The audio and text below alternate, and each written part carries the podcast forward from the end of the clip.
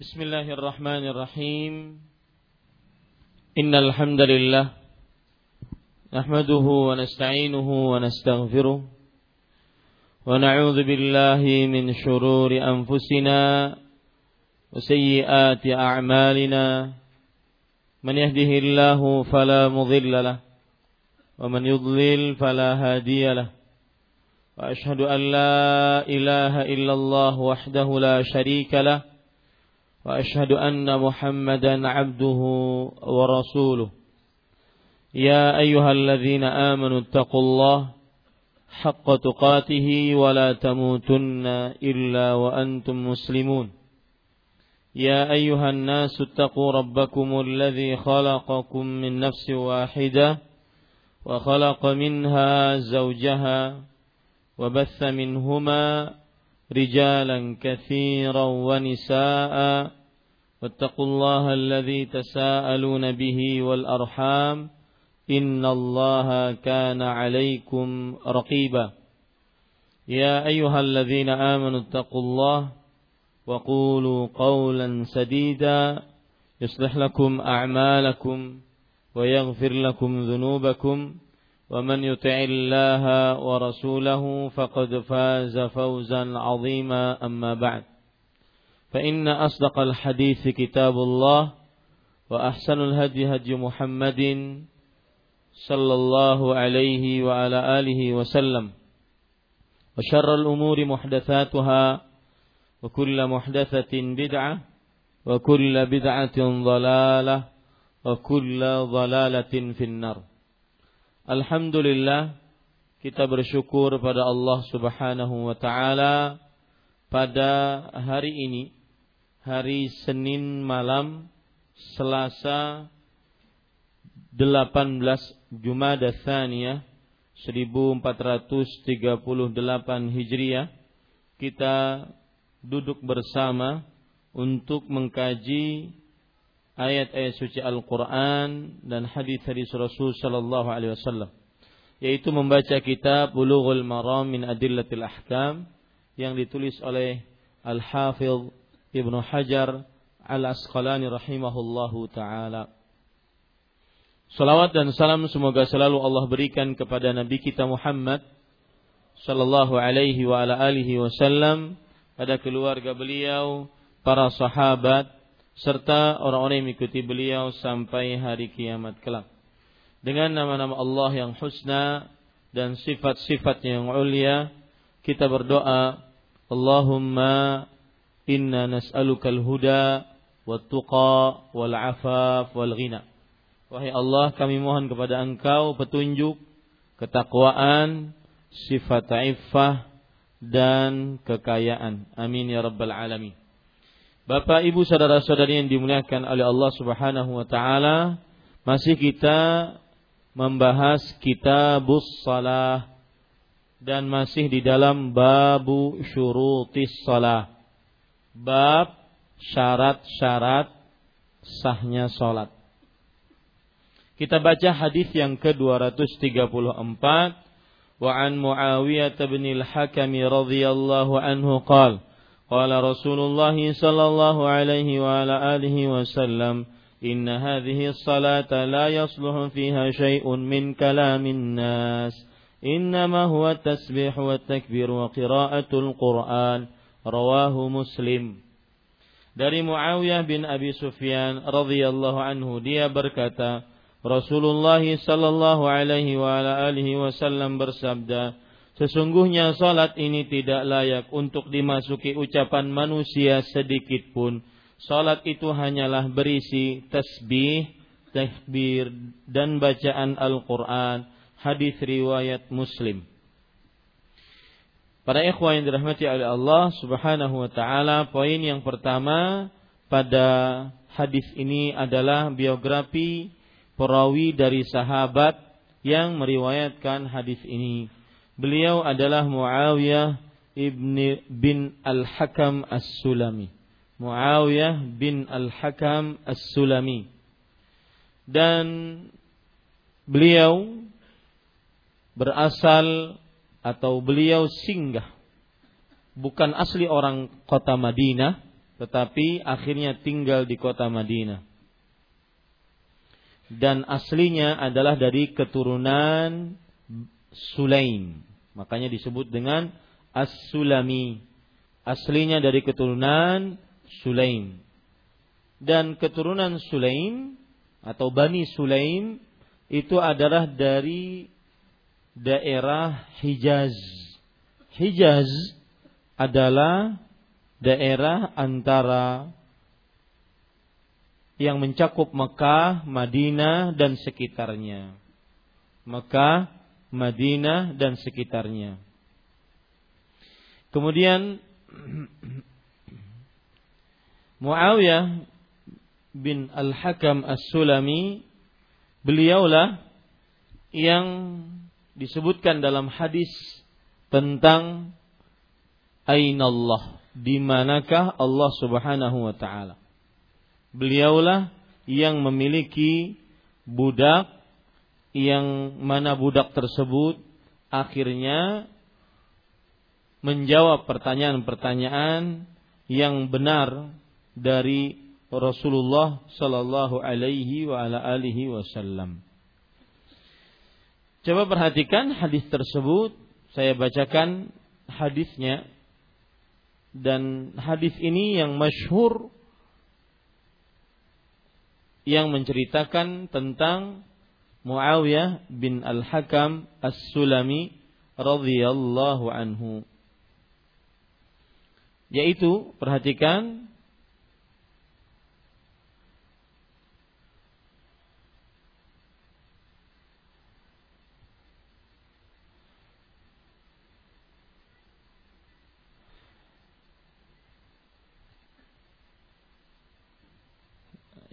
sebentar.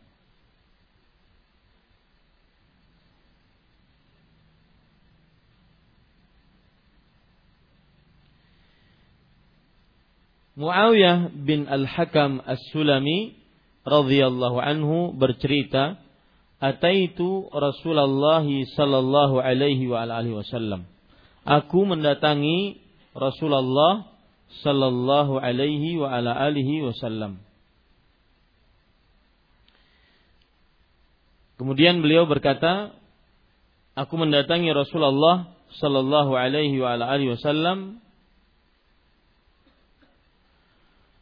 Fakultu ya Rasulullah. Lalu aku berkata, Wahai Rasulullah, inna jariyatan li kanat tar'a ghanaman li.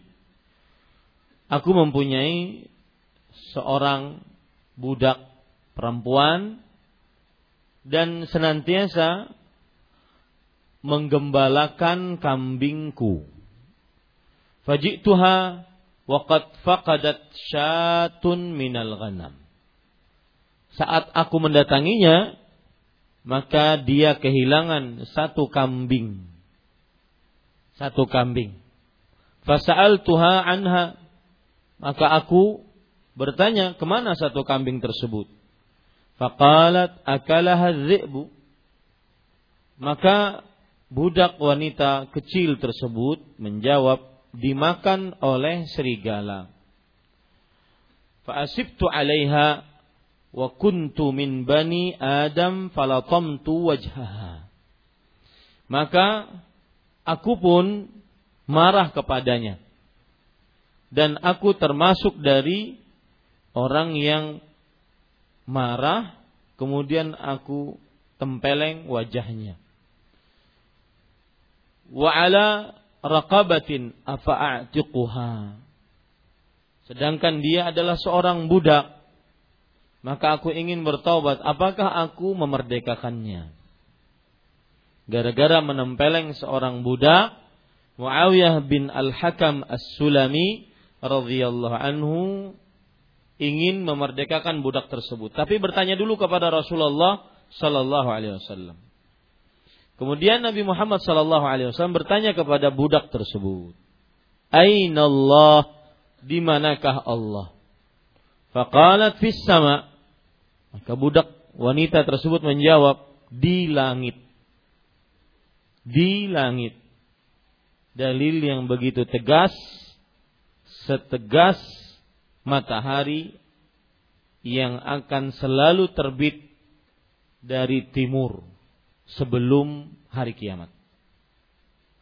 Faqala man ana? Rasulullah sallallahu alaihi wasallam bertanya lagi, siapa aku? Faqalat anta Rasulullah. Engkau adalah Rasulullah. Faqala Rasulullah sallallahu alaihi wasallam, "A'tiqha fa innaha mu'minah." Artinya merdekakan dia. Sesungguhnya dia adalah seorang beriman. Hadis riwayat Imam Muslim. Inilah yang disebut dengan hadis tentang budak wanita menjawab di manakah Allah. Dan pemilik budak tersebut namanya siapa? Muawiyah bin Al-Hakam As-Sulami yang sekarang hadisnya kita baca. Ini para ikhwan yang dirahmati oleh Allah Subhanahu wa taala. Dan beliau meninggal pada tahun 117 Hijriah. Beliau meninggal pada tahun 117 Hijriah. Sebagian orang menyebut beliau namanya Umar bin Al-Hakam. Tetapi yang benar namanya adalah Muawiyah bin Al-Hakam. Baik. Poin yang kedua dari hadis ini adalah penjelasan terhadap hadis ini. Kita baca hadisnya dari Muawiyah bin Al-Hakam radhiyallahu anhu dia berkata, Rasulullah sallallahu alaihi wasallam bersabda, sesungguhnya salat ini tidak layak. Para ikhwah yang dirahmati oleh Allah Subhanahu wa taala, sesungguhnya salat ini tidak layak. Kata tidak layak adalah maksudnya tidak pantas. La yasluh. Ya, tidak pantas. Dan berarti tidak boleh dilakukan. Ya, tidak baik. Tidak layak maksudnya adalah tidak baik untuk dimasuki ucapan manusia sedikit pun. Kata ucapan manusia sedikit pun, para ikhwan yang dirahmati oleh Allah Subhanahu wa taala, maksudnya adalah ucapan manusia apa pun. Karena di sini kalau Anda lihat syai'un di situ adalah nakirah.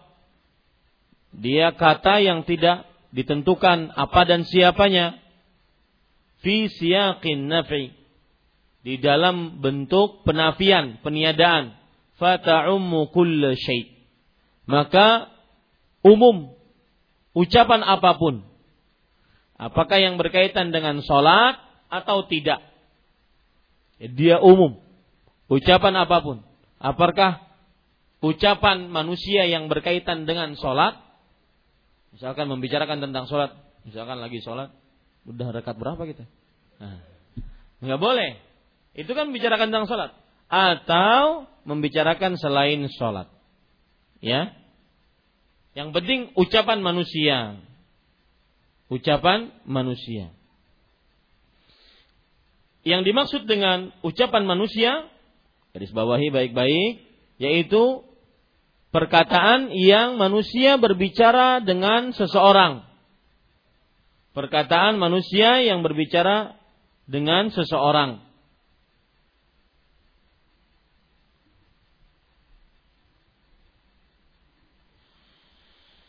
Kemudian sebelum itu kita kembali ke awal tadi. Sesungguhnya salat ini. Kata-kata salat ini. Para ikhwan yang dirahmati oleh Allah subhanahu wa ta'ala Salat apa pun. Hmm. Ya, salat ini maksudnya adalah salat apa pun, bukan salat khusus. Tetapi dia adalah jenis salat. Salat apa pun. Maka ini menunjukkan kepada keumuman salat. Apakah salat itu salat wajib, salat sunnah, salat yang ada ruku, salat yang tidak ada ruku, Salat yang tidak ada ruku apa? Salat jenazah.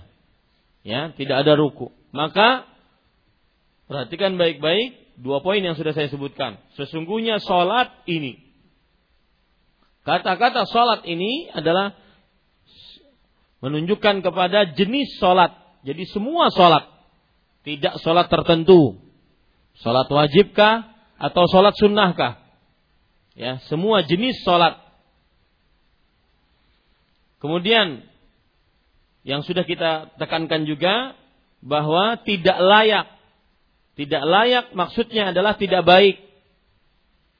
La yasluhu bahasa Arabnya di dalam hadis tersebut. La yasluhu fiha syai'un min kalamin nas. Syai'un ya, di sini adalah ucapan manusia sedikit pun, apa pun ucapannya. Ucapannya apa pun. Entah itu yang berkaitan dengan sholat atau tidak berkaitan dengan sholat. Karena syai'un itu dalam bentuk nakirah. Dalam bentuk nakirah menunjukkan kepada keumuman.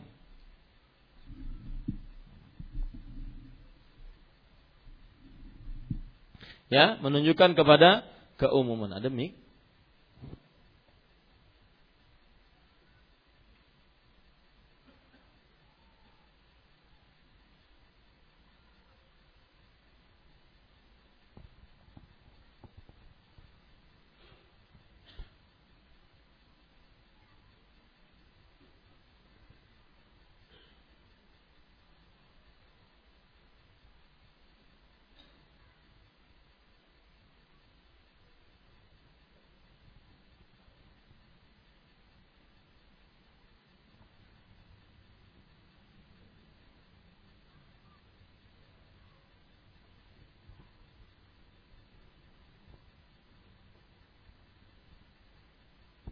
Ya, perhatikan ini kata as-shalah pakai alif lam menunjukkan kepada jenis jenis salat. Maka menunjukkan kepada keumuman salat apa pun. Salat wajib, salat sunnah, salat yang ada rukunya, tidak ada rukunya, salat apa pun. La yasluhu artinya tidak baik tidak cocok. Ya. La yasluhu fiha syai'un. Syai'un adalah kata nakirah. Nakirah artinya kata yang tidak jelas. Siapa dan apanya tidak jelas. Siapanya, apanya nggak jelas. Kata nakirah, kata yang tidak jelas, apabila dalam bentuk peniadaan, la ini peniadaan, maka menunjukkan kepada keumuman. Maksudnya apa? Perkataan apa pun yang berkaitan dengan sholat, tidak berkaitan dengan sholat, tidak boleh. Kemudian penekanan kita pada hadis tadi, min kalamin nas, kalamin nas adalah ucapan yang menunjukkan kepada pembicaraan. Seseorang dengan orang lain berbicara ya menunjukkan kepada saling berbicara. Nanti saya setelah ini akan menyebutkan asal hadis ini ya asal hadis ini. Jadi ini beberapa penekanan. Nah begitu sebenarnya antum kalau di dalam buku-bukunya itu yang saya inginkan. Begitu baca kitab. Ya, saya contohkan begini.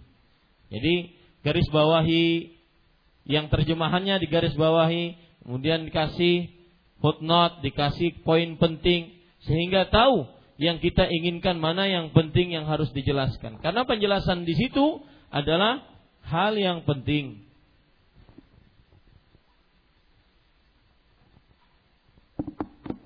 Kita lanjutkan.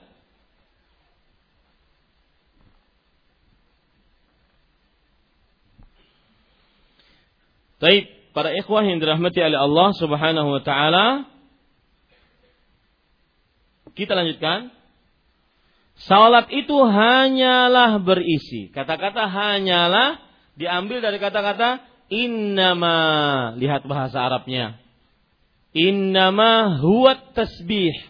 Innama sering saya ucapkan, innama itu adalah huruf yang menunjukkan kepada pembatasan.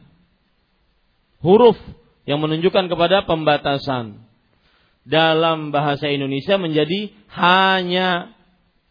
Salat itu hanyalah berisi tasbih. Artinya dibatasi. Nggak boleh perkataan yang lain. Hanyalah tasbih. Tasbih di sini adalah para ikhwan yang dirahmati oleh Allah ucapan subhanallah. Tasbih adalah ucapan subhanallah. Kemudian takbir ucapan Allahu Akbar. Kemudian bacaan Al-Quran. Ucapan firman-firman Allah subhanahu wa ta'ala. Ini para ikhwan yang dirahmati oleh Allah subhanahu wa ta'ala. Coba kalau kita perhatikan. Benar nggak? Apa yang disebutkan oleh Rasul Sallallahu Alaihi Wasallam. Kita buktikan sekarang. Uh, perkara sholat di dalamnya takbir, tasbih takbir, tasbih. Itu ada di dalam ruku, sujud, dan istiftah.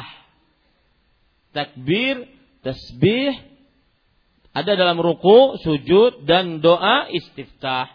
Subhanakallahu bihamdika, Allahumma gfirli. Ya, ruku, subhana rabbiyal azim. Sujud, subhana rabbiyal a'la. Takbiratul ihram, takbir uh, yang dengan mengucapkan takbir tersebut maka seseorang diharamkan mengerjakan selain pekerjaan sholat. Ya. Kemudian sisa-sisa takbir lainnya, takbir tatkala ruku, ya, takbir tatkala berpindah, maka ini hukumnya hukum wajib. Ya, membaca Al-Qur'an Membaca Al-Quran seperti bacaan Al-Fatihah, bacaan surat-surat yang lainnya. Nah, ini para ikhwan yang dirahmati oleh Allah Subhanahu wa taala bahwa memang benar di dalam sholat hanya ada tasbih, takbir dan qiraatul Quran, bacaan Al-Quran. Para ikhwan yang dirahmati oleh Allah, saya juga lupa kata-kata syai'un ya, letakkan syai'un sesuatu itu mau sedikit atau banyak. Nah, itu juga menunjukkan kepada keumuman. Sedikit ataupun banyak. Tidak diperbolehkan. Ya, kata-kata syai'un di sini, sedikit ataupun banyak. Baik. Sekarang para ikhwah yang dirahmati oleh Allah, untuk melengkapi pengetahuan kita, saya akan bacakan bagaimana sebenarnya cerita lengkapnya hadis ini. Cerita lengkapnya hadis ini.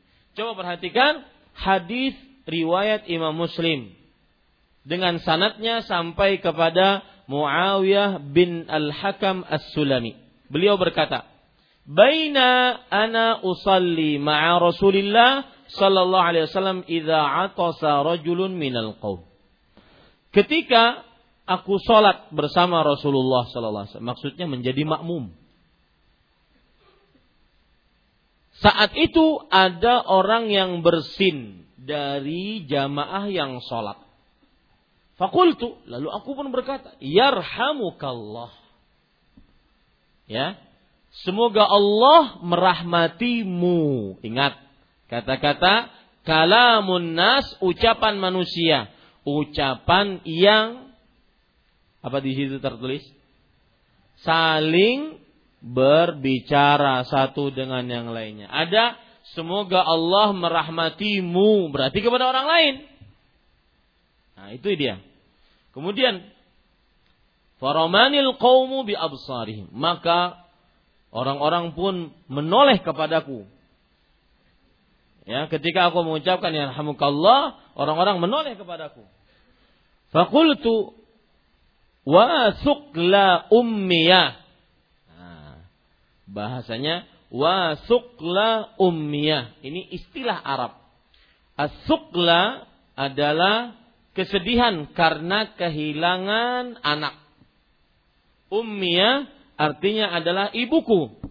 Maksudnya ketika orang-orang melihat semuanya, bahasa kita tuh, Bu tolong bu. Orang-orang lihat saya, anakmu dalam bahaya. Itu dia. Ya. Bahasanya wasukla ummiyah. Kalau letterleknya ya, letterleknya adalah sangat sedih seorang ibu kehilangan anaknya. Tapi itu istilah istilah untuk uh, apa? Bah, untuk apa? Untuk perasaan apa itu? Perasaan terpojokkan, sedih. Perasaan tidak nyaman karena dilihat semua orang. Ya, wasukla ummiyah tidak ada dalam buku kita, tetapi ini buku apa? Uh, aslinya. Masya'nukum tanzuruna ilayya. Kenapa kalian melihat kepadaku seluruhnya? Nambah lagi ngomong mereka dia. Muawiyah bin Al-Hakam As-Sulami radhiyallahu an. Faja'alu yadribuna bi aydihim ala afkhadhihim. Maka orang-orang ketika dia ngomong seperti itu, maka orang-orang pun memukulkan tangannya di atas paha-paha mereka. Maksudnya diam. Ya, diam. Ya, jadi kalau seandainya ada misalkan ada yang ngomong tadi di samping kita, kita nah, itu tetap kada boleh. Batal tetap. ya, kenapa? Karena walau sedikit. Ya, walau sedikit. Artinya tidak buka mulut, tidak buka kelihatan gigi, tapi kedengaran oleh dihiga itu tetap batal. Itu yang namanya syai'un. sedikit pun tidak boleh. Ya. Lalu apa yang terjadi? Falamma ra'aituhum yusammitunani lakinni sakattu. Maka ketika aku melihat mereka maunya agar aku diam, maka aku pun diam. Falamma shalla Rasulullah sallallahu alaihi wasallam, ketika telah selesai salat, Rasulullah sallallahu alaihi wasallam fabi abi huwa wa ummi ma raaitu mualliman qablahu wala ba'dahu ahsana ta'liman minhu. Demi bapak dan ibuku sebagai jaminannya, aku tidak pernah melihat seorang pengajar muallim. Makanya kadang-kadang tuan guru disebut apa? Muallim. Nih muallim nih. Ya, disebut muallim, pengajar yang sebelum beliau atau sesudah beliau yang paling baik pengajarannya dibandingkan beliau. Tidak ada. Fawallahi ma kaharani. Demi Allah, beliau tidak memarahiku. Kaharani adalah uh, mencelakku. Wala darabani, tidak juga memukulku. Wala syatamani dan tidak juga mencaciku. Nah, ini menjadi pelajaran bagi kita, terutama bagi orang yang berbicara di hadapan bapak-bapak, ibu-ibu sekalian. Agar berusaha semakin baik akhlak.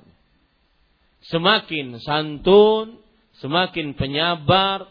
Wallahi pengalaman sebanyak apa pun dalil yang kita miliki, ketika kita tidak santun, ketika kita kurang ramah, susah diterima. Ya, susah diterima. Makanya kan Rasul Shallallahu Alaihi Wasallam bersabda, Innama bu'istum muyassirin la mu'assirin. Sesungguhnya kalian diutus untuk memberikan kabar gembira, bukan memberikan kesulitan. Ya. Jadi berusaha menjadi pengajar seperti ini. Dalam keadaan ngobrol, ngobrol sholat, subhanallah. Dua dua kalimat beliau ngomong. Ya, dua kalimat. Maka beliau kata mengatakan aku tidak pernah melihat pengajar sebelum dan sesudah beliau yang lebih baik daripada beliau. Tidak menghina, tidak memukul, tidak mencaci. Padahal ngomong. Maka Rasul Shallallahu Alaihi Wasallam bersabda, kemudian keluarlah sabda ini. In hadhihi salah la yasluhu fiha syai'un min kalamin nas innama huwa tasbih wa takbir wa qiraatul Quran. Begitu asli ceritanya. Ya, ini para ikhwan yang dirahmati oleh Allah Subhanahu wa taala. Baik. Hadis ini poin yang ketiga yaitu derajat hadis ini. Hadis ini tidak diragukan hadisnya sahih, tidak ada keraguan padanya.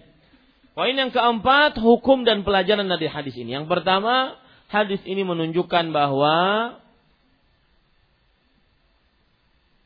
berkomunikasi dengan seseorang di dalam sholat secara sengaja walaupun dalam rangka mendoakan membatalkan sholat. Saya ulangi. Berkomunikasi di dalam sholat kepada seseorang dengan sengaja. Walaupun dalam rangka mendoakan membatalkan sholat.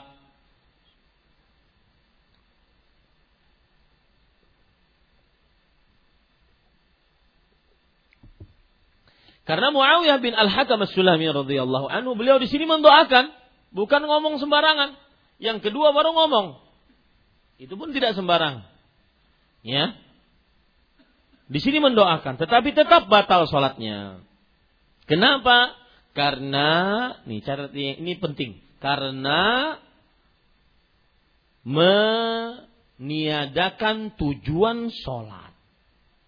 Yang mana tujuan sholat adalah berhubungannya seorang hamba dengan Allah, munajatnya seorang hamba dengan Allah Subhanahu wa taala.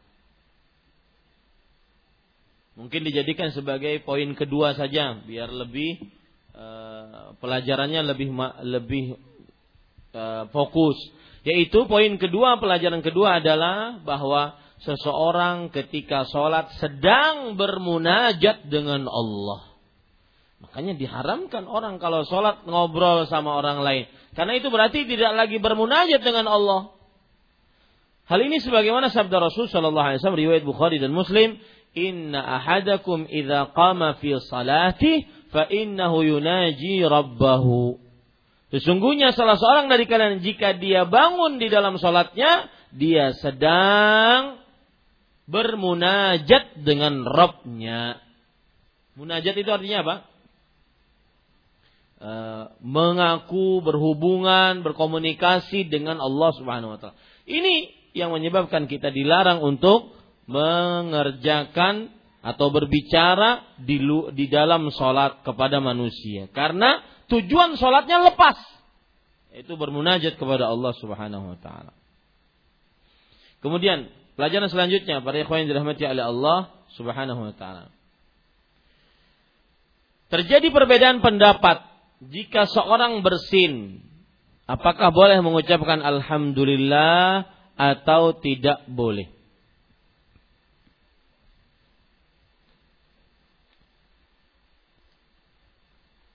Maka pendapat yang pertama, jika seorang bersin mengucapkan alhamdulillah dengan suara lirih. Dengan suara lirih. Pendapat yang kedua, dengan suara keras. Tetapi tentunya tidak bakuciak seperti orang yang wahin di rumah. Hacis, alhamdulillah. Kayaknya keluar semua sudah. Ini bukan. Ya, suara keras akan tetapi tidak tidak terlalu teriak. Nah, ini terjadi khilaf di antara ulama. Ada yang mengatakan dengan suara yang lirih, ada yang mengatakan dengan suara yang keras. Tetapi dua-duanya pendapat ini mengatakan bahwa kalau ada orang yang bersin tatkala sholat, maka dia boleh untuk mengucapkan Alhamdulillah. Dan tidak membatalkan sholatnya. Kemudian para ikhwan yang dirahmati oleh Allah dan lebih lebih sahih pendapatnya adalah mengeraskannya. Alhamdulillah. Tapi yang lain nggak boleh jawab. Ya, yang lain tidak boleh jawab. Baik. Pelajaran selanjutnya, hadis ini menunjukkan bahwa siapa yang berbicara di dalam sholat karena tidak tahu hukumnya, tidak tahu keharamannya, sholatnya sah dan tidak ada kodok atasnya. Siapa yang berbicara tatkala sholat karena tidak tahu hukumnya, tidak tahu keharamannya, maka sholatnya sah dan tidak ada kodok atasnya. Nabi Muhammad Shallallahu Alaihi Wasallam tidak memerintahkan kepada Muawiyah bin Al Hakam As Sulami radhiyallahu anhu untuk mengulang sholatnya. Kemudian beliau juga tidak bertanya kepada Muawiyah bin Al-Hakam As-Sulami, apakah engkau sebelum ini juga berbicara? Enggak. Jadi tetap sah dan tidak ada qadha. Tetap sah dan tidak ada qadha karena dia tidak tahu. Kemudian hadis ini diambil darinya sebuah kaedah fikih yang sangat agung. Kaedah fikih yang sangat agung. Kaedahnya berbunyi anna taklifa. Catat bahasa Indonesia-nya dulu. Anna taklifa masyrutun bil qudrah alal ilmi wal amal. Disyaratkan dengan mampu atas ilmu dan amal. Atas ilmu dan amal. Bahwasanya saya ulangi ya, belum saya terjemahkan dengan baik. Anna taklifa bahwasanya pembebanan ibadah disyaratkan dengan kesanggupan ilmu dan amal. Begitu lebih baik. Disyaratkan dengan kesanggupan ilmu dan amal. Faman kana ajizan an ahadihima saqata anhu ma yu'jizuh. Wa la yukallifullahu nafsan illa wus'aha. Barang siapa yang tidak sanggup mengerjakan salah satu dari keduanya, maka gugur atasnya apa yang tidak disanggupinya. Saya tuliskan.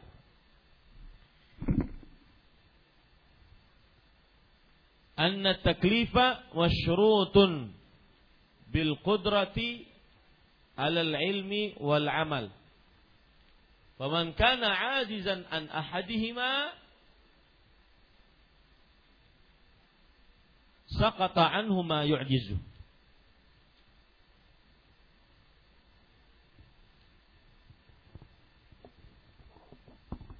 Perhatikan ini kaidah penting. Nanti kita akan contohkan bahwa dengan kaidah ini kita bisa gunakan dalam bentuk-bentuk permasalahan di dalam kehidupan sehari-hari. Itu yang namanya kaidah fikih. Kaidah itu adalah sebuah kaedah yang umum yang bisa menunjukkan kepada hukum-hukum dalam berbagai macam permasalahan dengan kaedah tersebut. Saya tuliskan anna taklifa. Sengaja saya tuliskan meskipun sebagian antum tidak paham akan tetapi insya Allah ini bermanfaat. Anna taklifa masyrutun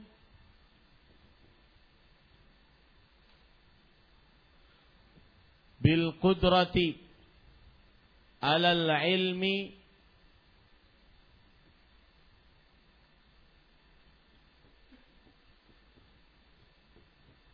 wal amal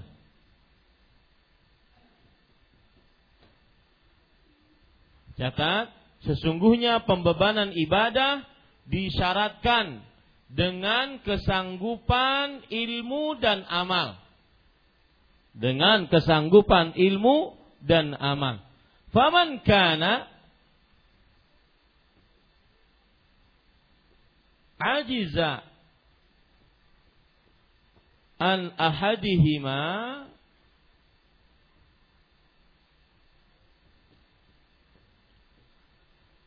saqata anhu ma ya'jizuhu.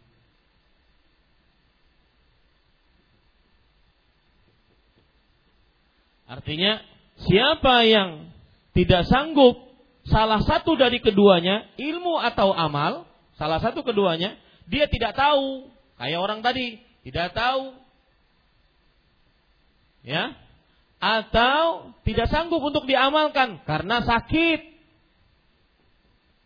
Saqata anhu, gugur kewajibannya apa yang dia tidak sanggupi. Gugur kewajibannya apa yang dia tidak sanggupi. Ya. Dia disyaratkan dengan dua, ilmu dan berbuat. Sedangkan berbuat ini dia tidak sanggup sakit, tidak sanggup berdiri, maka duduk sholatnya. Tidak sanggup duduk, maka berbaring. Lihat, ada masalah-masalah masuk ke sini. Ini kaidah penting sekali. Ya, kaidah ini penting sekali. Kalau tidak tahu, maka gugur juga kewajiban. Seperti Muawiyah bin Al-Hakam As-Sulami radhiyallahu anhu. Bahwasanya beliau berbicara sambil sholat, tapi dalam keadaan tidak tahu. Sekarang saya ambil contoh, orang berzina. Ketika ditanya, "Wahai fulan, kenapa kamu berzina?" "Oh, saya tidak tahu, Ustaz." Bahwa berzina itu diharamkan. Berdosa tidak? Dosa enggak? Enggak. Harus yakin, dosa enggak? Tidak. Nah, cuma yang jadi masalah Ustaz, masa ada orang yang tidak tahu zina haram? Ada mungkin. Mungkin ada. Ya. Orang yang baru masuk Islam. Baru masuk Islam, di Banjar, habis itu pergi ke pedalaman Kalimantan Barat. Nggak tahu Islam, nggak tahu syariatnya. Bulan puasa minum. Dia kira yang yang haram cuma makan, minum boleh. Kira-kira batal nggak sholat puasanya? Tidak. Ya, seperti itu. Nah, kalau ada orang berzina ketika ditanya, kamu tahu hukumnya? Saya yang tidak tahu itu bahwa dihukum dirajam Ustaz. Saya tidak tahu. Tapi haramnya tahu nggak? Tahu, dosa. Hah? Kalau hukum rajamnya yang tidak tahu, ya, ini tetap ber berdosa. Tapi kalau hukum haramnya tidak tahu, maka ini Semoga Allah memaafkan. Berarti nikmat yang Allah berikan kepada dia. Ada orang ya, ini juga tidak tahu atau tidak sengaja. Ilmu juga ini. Tidak sengaja. Saya pernah, Pak, waktu itu masih tahfidz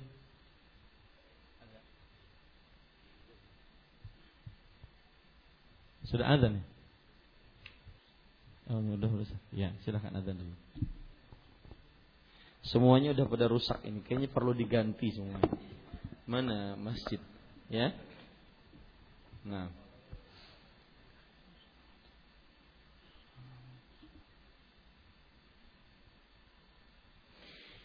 Baik, sampai mana tadi terakhir? Hah? Oh, kaidah fikih. Ya.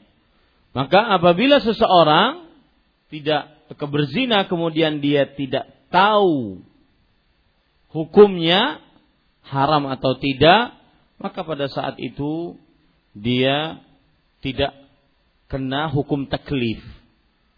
Tapi yang kalau tidak tahu dia adalah rajamnya atau tidak, maka dia tetap berdosa. Ada pernah saya tadi ingin bercerita. Waktu itu saya berpuasa waktu di pondok tahfil tahfidz Quran. Puasa karena menurut orang-orang yang di dalam pondok tahfidz, makan itu mengganggu hafalan.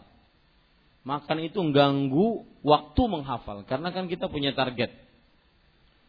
Para santri pondok tahfidz itu punya target. Ada yang targetnya menyetor hafalan dua setengah lembar per hari. Berarti 8 bulan selesai. Sisanya murojaah. Sehingga setahun dia selesai sama murojaahnya. Sama dites sampai akhir. Maksud dites itu semaan. Dari subuh sampai sholat isya. Hatam 30 juz. Ada orang yang seperti itu. Nah, makan menurut sebagian orang ketika hafal menghafal itu mengganggu waktu. Makanya banyak puasa mereka. Waktu itu saya puasa, tapi karena tidak eh, lupa masuk ke warung. Waktu itu pondok pesantrennya seperti ini, bisa bisa keluar, bisa ketemu dengan orang kampung, bisa pacaran sama orang kampung. ya, pondok pesantrennya begitu. Tidak ada pagar khusus begitu nggak ada. Nah, pada ikhwan yang dirahmati oleh Allah Subhanahu wa taala, makan di warung habis mie instan satu plus telur plus teh. Oh, pindah nyaman benar. Bayar, habis bayar, keluar selangkah, tadi saya puasa pinanya. Itu yang satu mangkok mie instan tadi sama teh itu adalah ta'amun at'amahullah. Makanan yang Allah berikan kepada orang yang berpuasa. Dan dia tetap sah puasanya. Kenapa? Ini syarat, ini kaedahnya. Ya, anna taklifa masyrutun bil ilm bil qudrati 'ala al ilmi wal amal. Bahwasanya pembebanan ibadah disyaratkan dengan ilmu dan amal. Ya, dengan ilmu dan amal. Faman ajaza an ahadihima saqata ma ya'jizuhu. Barang siapa yang dia tidak sanggup salah satu dari keduanya, maka akan gugur kewajiban sesuatu yang dia tidak sanggupi. Dan ini banyak contoh-contohnya, ya banyak contoh. Seperti tayamum, tidak sanggup berwudu, dia tayamum. Ya. Seperti misalkan e, tawaf, tidak sanggup dia mencium atau mengusap, dia meletakkan sesuatu ke batunya, hajar aswad ataupun dia memberikan isyarat, tidak sanggup. Dan ini termasuk keindahan syariat Islam. Taib. Para ikhwan yang dirahmati oleh Allah Subhanahu wa taala, kita ambil pelajaran selanjutnya dari hadis ini. Pelajaran selanjutnya adalah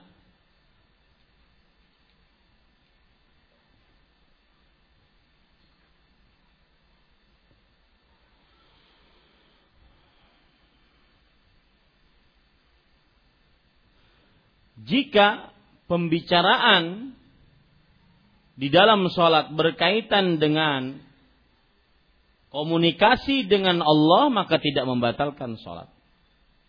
Jika pembicaraan di dalam sholat berkaitan dengan komunikasi dengan Allah maka tidak membatalkan sholat. Seperti misalkan orang ketika sujud dia memohon kepada Allah Subhanahu wa taala.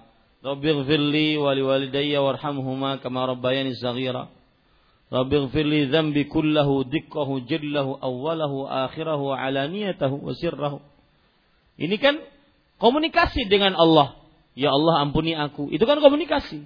Maka apabila komunikasi itu terjadi dalam sholat antara seorang hamba yang sholat tersebut dengan Allah maka ini tidak membatalkan sholat. Kemudian, yang dirahmati oleh Allah Subhanahu wa taala. Pelajaran selanjutnya yang kita bisa ambil dari hadis ini juga adalah bahwa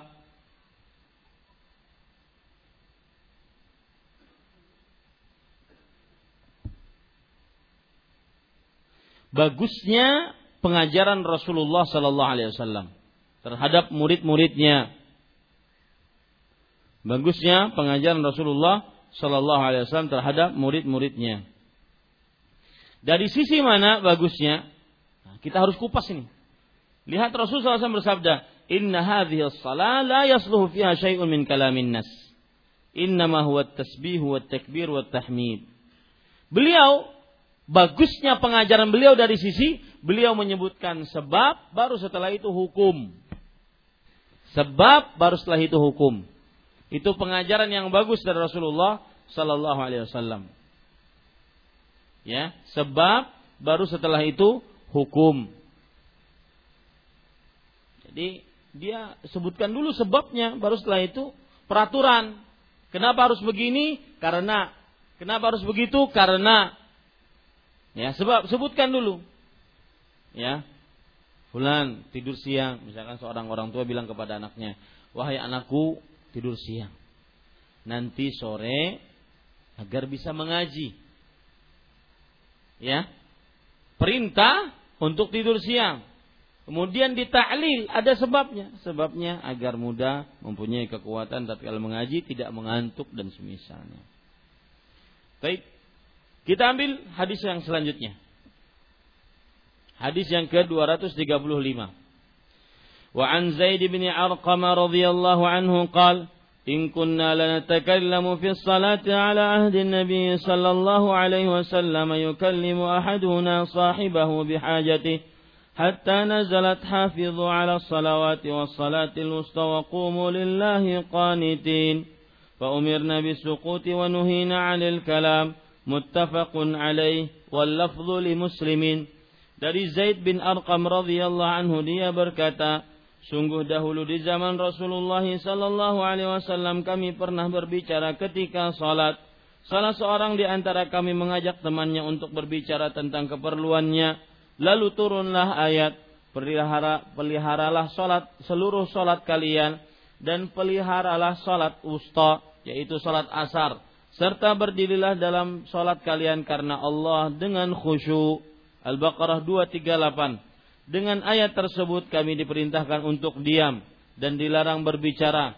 Muttafaqun alaih. Lafal ini adalah lafal Imam Muslim rahimahullah. Baik, poin pertama dari hadis ini adalah biografi sahabat yang meriwayatkan hadis ini. Beliau Zaid bin Arqam bin Zaid Al-Ansari. Zaid bin Arqam bin Zaid Al-Ansari.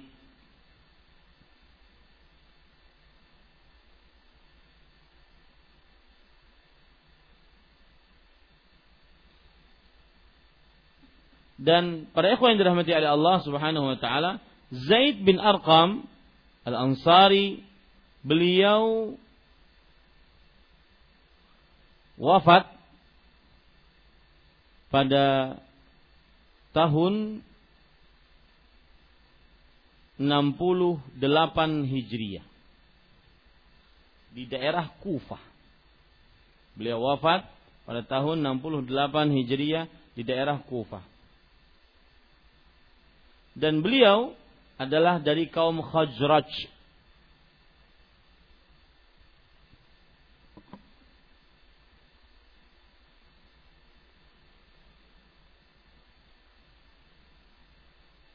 Nama lengkap beliau tadi Zaid bin Arqam bin Zaid Al-Ansari.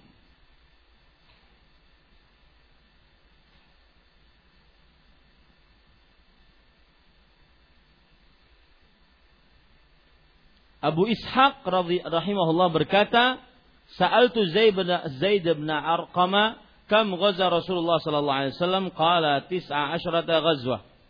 Qultu fama awwalu ghaza qala dzul ashir atau dzul ushr. Qultu kam ghazawta ma'ahu qala sab'a asyrata ghazwah. Aku bertanya bertanya kepada Zaid bin Arqam, berapa Rasulullah sallallahu alaihi wasallam kali berapa kali Rasulullah sallallahu alaihi wasallam berperang? Beliau menjawab 19 eh, tuj, eh 19 kali. Lalu Zaid berkata, perang apa pertama kali? Perang yang disebut dengan Zul Ashir. Zul Ashir. Lalu aku bertanya lagi, berapa kali engkau berperang bersama Rasulullah sallallahu alaihi wasallam? Maka beliau menjawab 17 kali. 17 kali. Ya. Berarti beliau cuma tidak ikut dua kali.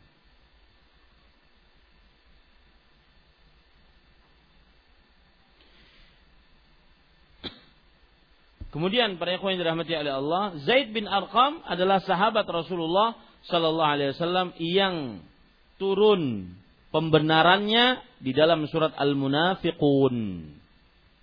Turun pembenarannya oleh Allah Subhanahu wa taala di dalam surat Al-Munafiqun. Ceritanya seperti ini saya bacakan bahwa Zaid bin Arqam Al-Ansari radhiyallahu anhu beliaulah yang memberitahukan kepada Rasulullah sallallahu alaihi wasallam tentang perkataan seorang munafik Abdullah bin Ubay yang mengatakan la in raja'na ilal Madinah la yukhrijannal a'azzu minhal adzal. Jika kita pulang ke kota Madinah, maka orang yang kuasa akan mengeluarkan orang yang rendah. Perkataan ini dikatakan oleh Abdullah bin Ubay, ketua munafik, yang mendengar Zaid bin Arqam. Zaid bin Arqam cerita kepada Rasulullah SAW. Abdullah bin Ubay mengingkari cerita tersebut agar dia selamat, maka Allah menurunkan kebenarannya. Atau begitu ceritanya. Ya, Abdullah bin Ubay, si pemimpin orang munafik, mencela Rasulullah dan para sahabatnya. Nanti kalau kita pulang ke kota Madinah, pasti orang-orang yang rendahan akan keluar dari kota Madinah ini. Maka yang mendengar perkataan ini dari Abdullah bin Ubay adalah Zaid bin Arqam yang meriwayatkan hadis kita ini. Zaid bin Arqam bercerita kepada siapa? Rasulullah sallallahu alaihi wasallam. Abdullah bin Ubay selama tidak ada yang dengar cuma satu orang, maka dia mengingkari di hadapan Rasulullah SAW. Ternyata ada Allah yang membenarkan aduan Zaid bin Arqam. Ini ini yang terkenal ya dari Zaid bin Arqam. Dan beliau para ikhwan yang dirahmati oleh Allah, perang pertama kali yang beliau ikuti adalah Khandaq. Karena ketika perang Uhud masih dianggap kecil. Ketika perang Uhud masih dianggap kecil. Perang Uhud itu tahun keberapa? Ketiga Hijriah. Berarti sepeninggal Rasul eh, setelah perang Uhud, Nabi Muhammad SAW masih hidup berapa tahun? Hah? Tujuh tahun. Tujuh tahun, betul? Tujuh tahun. Berarti Zaid bin Arqam tidak bisa ikut perang Uhud. Umur beliau berarti 14 tahun. Tambah tujuh, 21 tahun. Nabi Muhammad SAW meninggal, beliau berumur 21 tahun. Anak muda. Zaid bin Arqam ini para pemudanya sahabat Nabi Muhammad Wasallam. Dan beliau meninggal di Kufah pada tahun 86 Hijriah. Baik. Eh, apa? 68, betul. 68 Hijriah. Baik. Dari Zaid bin Arqam radhiyallahu anhu dia berkata, sungguh dahulu di zaman Rasulullah sallallahu alaihi wasallam. Para ikhwan yang dirahmati oleh Allah, yang dimaksud dengan sungguh dahulu maksudnya adalah di zaman Nabi Muhammad sallallahu alaihi wasallam. Beliau bercerita ini dahulu di zaman Rasulullah sallallahu alaihi wasallam. Kami pernah berbicara ketika sholat. Maksudnya ketika menjadi makmum imamnya Rasulullah. Wah, antum bayangkan itu. Imam baca bacaan, makmumnya ngobrol sendiri. Subhanallah. Ya. Dan saya tadi lupa, walaupun hanya satu huruf kada boleh berbicara. Misalkan kawannya Pandir. Apa kabar? Hah, jadinya. Maka ini batal salatnya. Ya, ini batal salatnya. Ini para ikhwan yang dirahmati. Karena kenapa? Karena ada komunikasi. Walaupun hanya cuma ha. Sakanya sidin dasar kata pendengaran. Baik, para ikhwan yang dirahmati oleh Allah Subhanahu wa taala. Kami pernah berbicara ketika sholat. Salah, salah seorang di antara kami mengajak temannya untuk membicara membicarakan tentang keperluannya. Para ikhwah yang dirahmati oleh Allah Subhanahu wa taala di sini berarti keperluannya bukan hanya sekedar menjawab salam tetapi ngobrol. Nah, ini ini ini maksud daripada membicarakan tentang keperluannya, bukan hanya sekedar menjawab salam. Baik. Lalu turunlah ayat ayat yang berbunyi Hafizu ala salawati was wusta. Nah, di sini lihat. Di sini keistimewaan para sahabat yang tidak dimiliki oleh orang lain selain sahabat Rasulullah. Karena mereka tahu ayat ini turun sebabnya apa? Itu tidak pernah akan ada selain zaman sahabat yang mengetahuinya. Ya, mereka tahu surat Al-Baqarah ayat 238 tersebut turun karena cerita dahulu para sahabat Nabi radhiyallahu anhu mereka berbicara tatkala salat. Maka hafizu ala salawati was salatil wusta.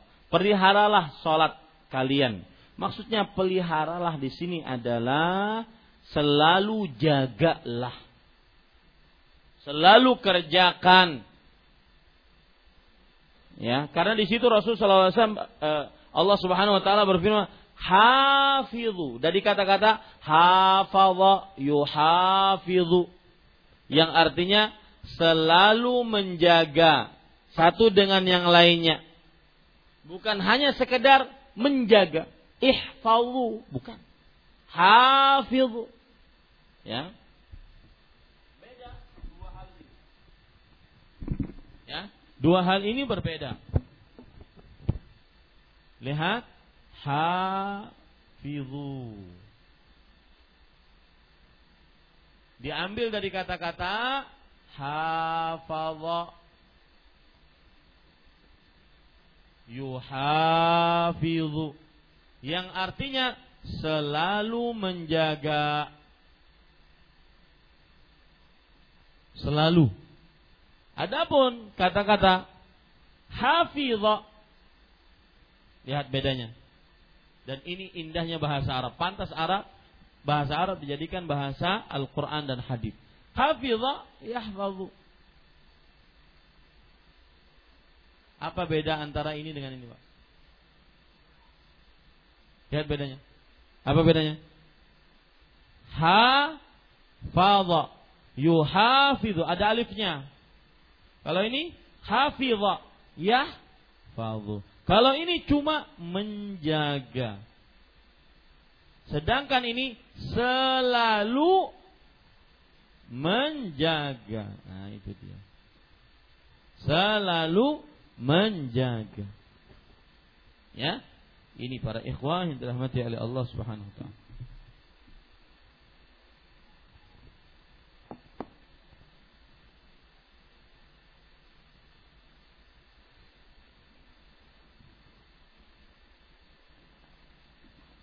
Makanya diterjemahkan di sini peliharalah seluruh salat kalian. As-salawat di situ seluruh salat kalian. Was-salatil wusta dan peliharalah salat wusta. Salat wusta pendapat yang paling benar adalah salat asar. Nanti kita akan kupas ini. Para ikhwah yang dirahmati oleh Allah Subhanahu wa taala di sini menunjukkan keutamaan salat asar.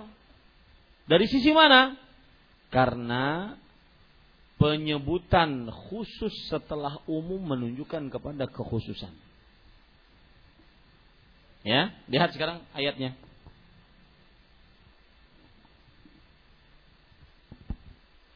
Hafizu ala salawat. Surat Al-Baqarah ayat berapa?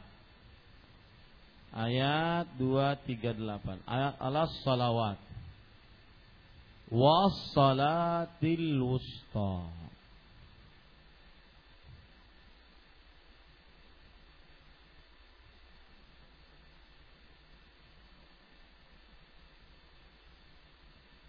Baik. Lihat para ahli bahasa Arab mengatakan apabila penyebutan yang khusus setelah yang umum menunjukkan kepada keistimewaan. Dari sisi mana? Selalu jagalah solat-solat. Ini umum. Umum. Solat apa pun.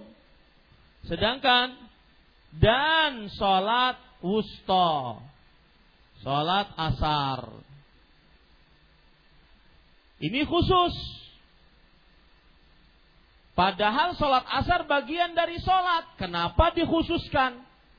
Menunjukkan kepada keistimewaan. Kaedahnya berbunyi bagaimana? Penyebutan. Catat. Penyebutan. Sesuatu yang khusus setelah yang umum menunjukkan keistimewaan.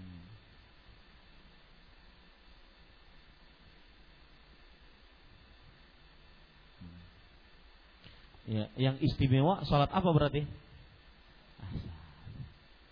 Makanya ada hadis riwayat Bukhari yang berbunyi man taraka salatal asri batalat amalu. Kama Nabi SAW. Siapa yang meninggalkan sholat asar dengan sengaja, amalnya hapus. Kenapa sholat asar aja? Sholat yang lain enggak?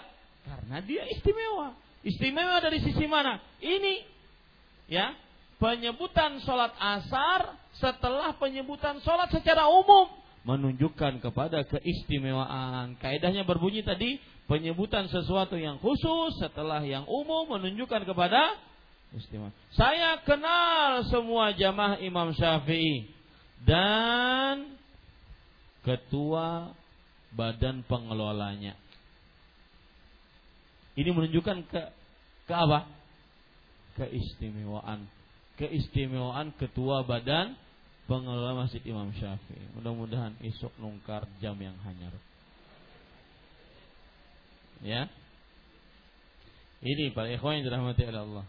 Jadi kita ambung dulu hanya kita.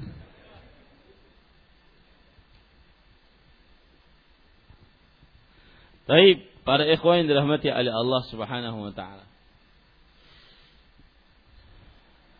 Itu kaidah penting. Ya. Contoh yang lain kaidah itu. Tanazzalul malaikatu warruhu. Para malaikat turun pada Lailatul Qadar dan ar-ruh juga turun. Ruh sini siapa? Jibril. Menunjukkan keistimewaan Jibril. Kenapa? Disebutkan secara khusus setelah penyebutan yang umum. Menunjukkan kepada keistimewaan. Ustadz banyak kaedah malam ini. Itulah fikih. Ya, itulah fikih. Ini para ikhwan yang dirahmati oleh Allah Subhanahu wa taala. Baik, para ikhwan yang dirahmati Allah, kita lanjutkan. Dan peliharalah salat wusta. Para ikhwah, pendapat yang paling sahih, salat wusta adalah salatul asr. Salat wusta, salat asar. Kenapa disebut sholat wusta, sholat asar? Karena dia berada di pertengahan. Coba kita baca tafsiran dari Imam Ibnu Katsir rahimahullahu taala terhadap ayat ini.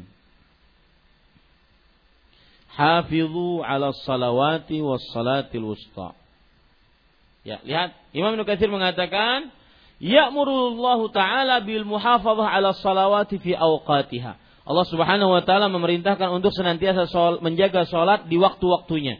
Wa hifdha hududiha wa adaiha fi awqatiha dan menjaga batasan-batasannya dan melaksanakannya pada waktu-waktunya. Sebagaimana firman Allah sabda Rasul sallallahu alaihi wasallam ketika ditanya, "Ayyul amali afdal?" Amalan apa yang paling utama? Beliau menjawab, "As-salatu ala waqtiha." Salat pada waktunya. Kemudian, para ikhwan yang dirahmati oleh Allah, Subhanahu wa taala. Uh, Imam Ibnu Katsir menyebutkan sebuah riwayat. Sebuah riwayat. Riwayatnya dari Abu Aliyah rahimahullah. Abu Aliyah seorang tabi'i. Beliau berkata, "Shallaitu khalfa Abdullah ibn Qais bil Basrah salat al-ghada." Aku salat di belakang Abdullah bin Qais. Abdullah bin Qais seorang sahabat. Jadi Abdullah bin Qais imam, Abu Aliyah makmum. Imamnya seorang sahabat, kemudian makmumnya seorang tabi'i. Salat al-ghadah. Salat subuh di kota Basrah. Kota Basrah di mana? Di Irak.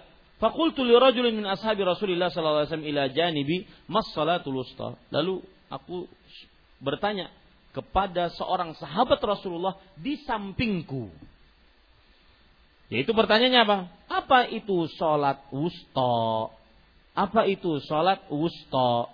Maka beliau menjawab sholat ini. Nah, ini berarti pendapat bahwa sholat wusto ada yang berpendapat sholat apa? Subuh. Pendapat pertama. Ya, sholat wusto ada yang berpendapat dia adalah sholat subuh. Kemudian para ikhwan yang dirahmati oleh Allah Subhanahu wa taala. Di sana ada pendapat yang lain bahwa sholat wusto adalah sholat asar.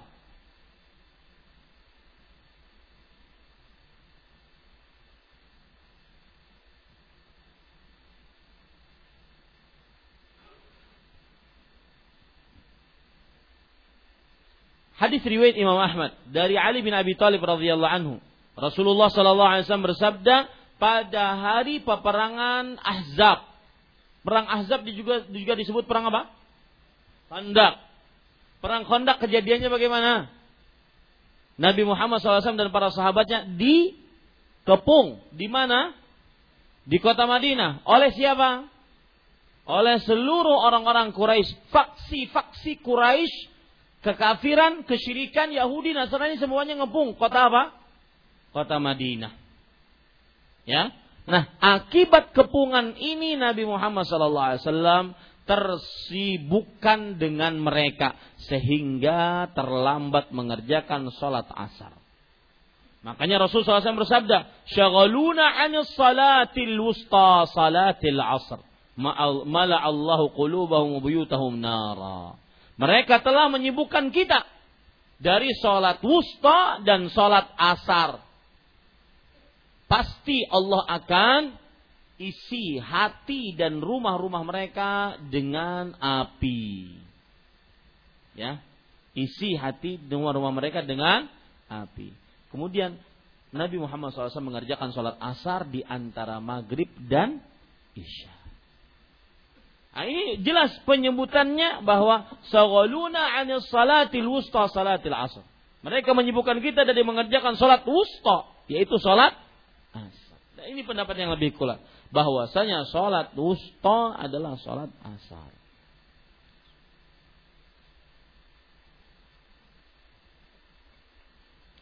Dan kalau boleh kita luaskan lagi, ini juga peringatan kepada para pemimpin, para bos, para kepala, ketua yang memiliki orang-orang bawahan yang bekerja padanya. Yang memiliki pekerja, pegawai padanya. Maka hati-hati jangan sampai menyibukkan para pekerja di waktu sholat asar. Karena ditakutkan hati dan rumahnya kebakar Jangan-jangan penyebab kebakaran rumah adalah karena dia bos, pemimpin, mandor yang tidak membiarkan pegawainya, pekerjanya mengerjakan sholat asar. Mungkin nggak terjadi? Mungkin. Karena hadisnya berbunyi seperti itu. Ini para ikhwan yang dirahmati oleh Allah Subhanahu wa taala.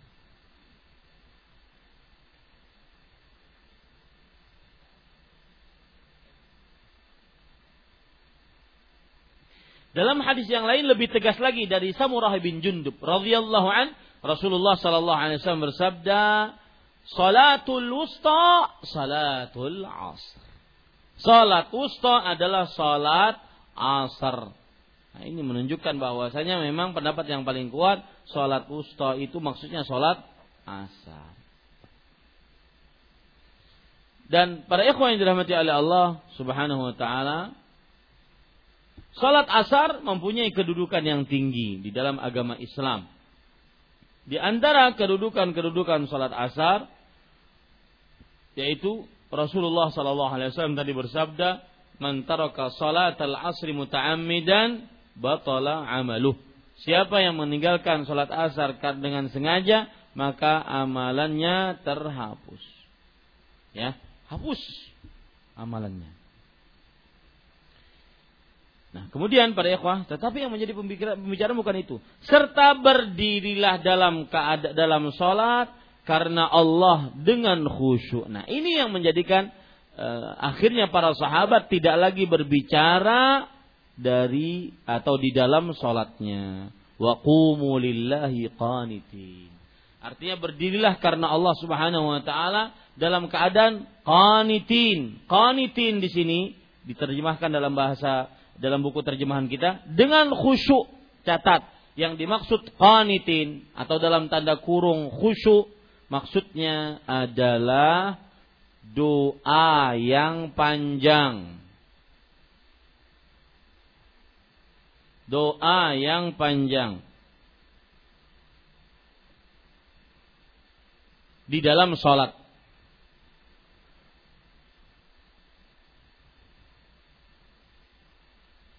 Maksudnya qanitin juga adalah ruku yang panjang di dalam sholat.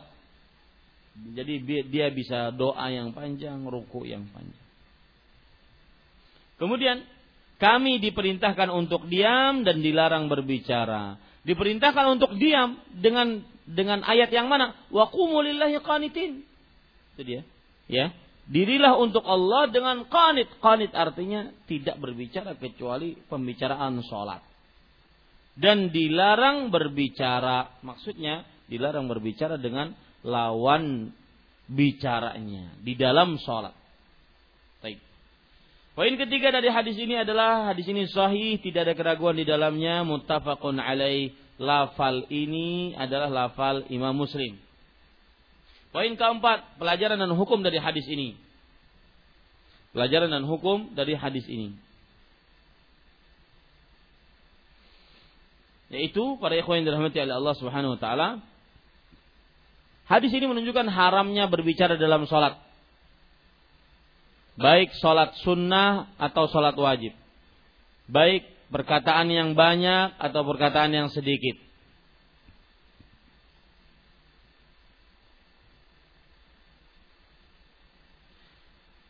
Dan haramnya berbicara tatkala sholat ini ijma. Haramnya berbicara tatkala sholat ini hukumnya ijma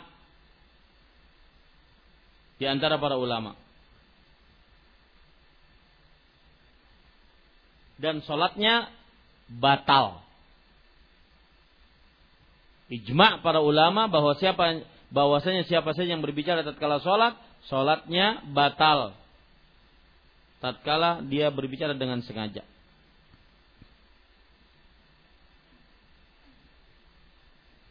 Kemudian pelajaran selanjutnya yang kita bisa ambil dari hadis ini adalah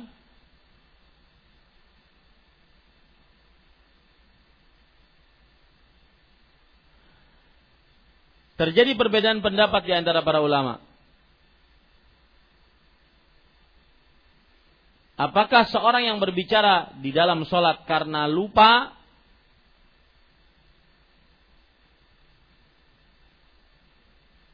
batal atau tidak sholatnya? Terjadi perbedaan pendapat di antara para ulama.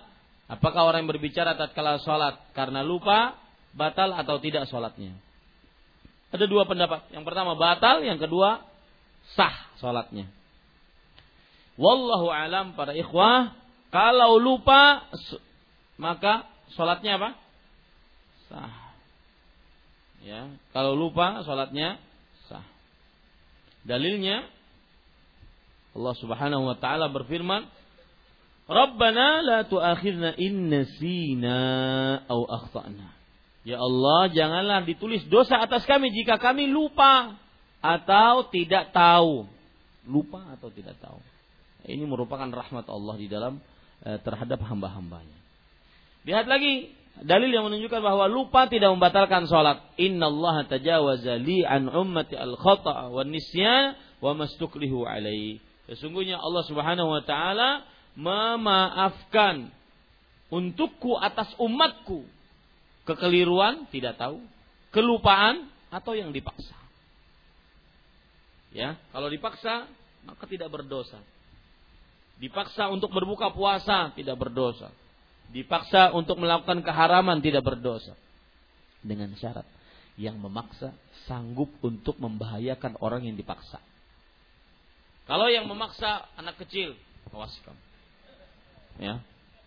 Ditodongnya dengan pistol, pistolnya mainan. Waktu Sidin buka puasa, ketika ditanya, kenapa pian buka puasa? Dipaksa kok. Lawan siapa? Itu anak pian. Nah ini tidak benar. Ya. Dipaksa bisa gugur kewajiban kalau yang memaksa bisa membahayakan. Dan memang terjadi bahaya kalau hanya sekedar prasangka. Ya, Allahualam. Hadis yang ketiga.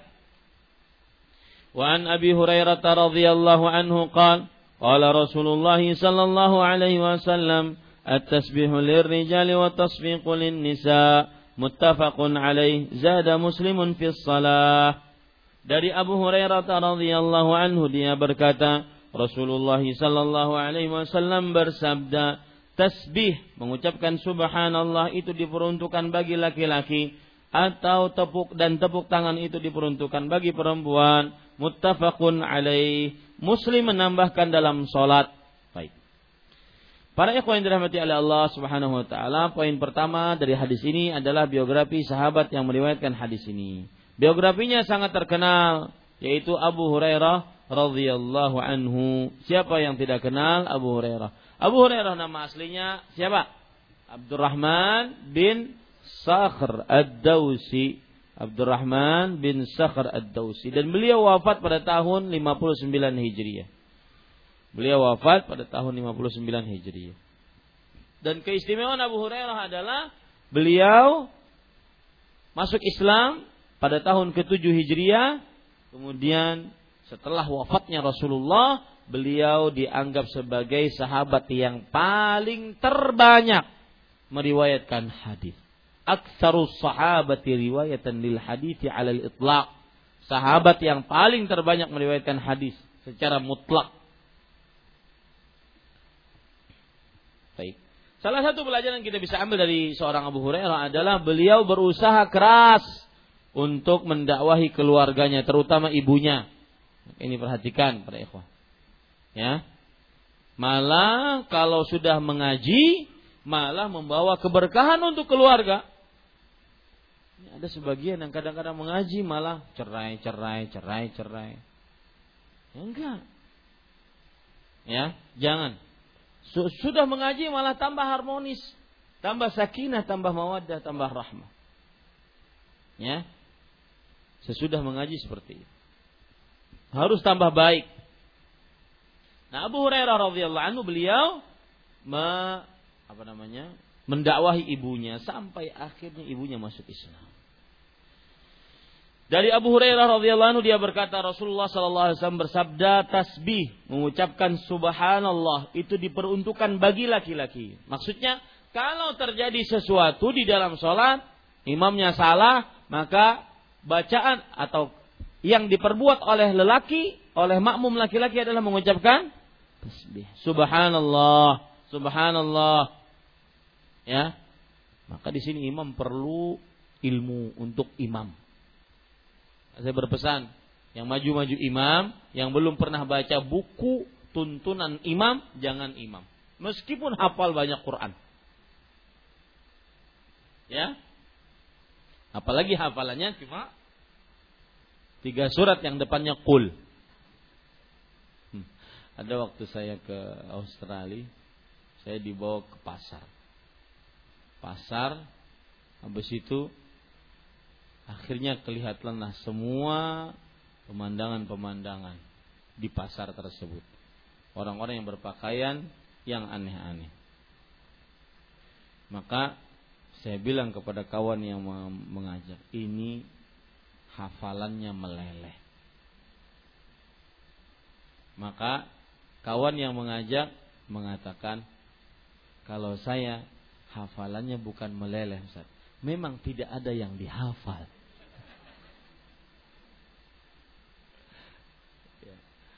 Ini para ikhwan yang dirahmati oleh Allah Subhanahu wa taala.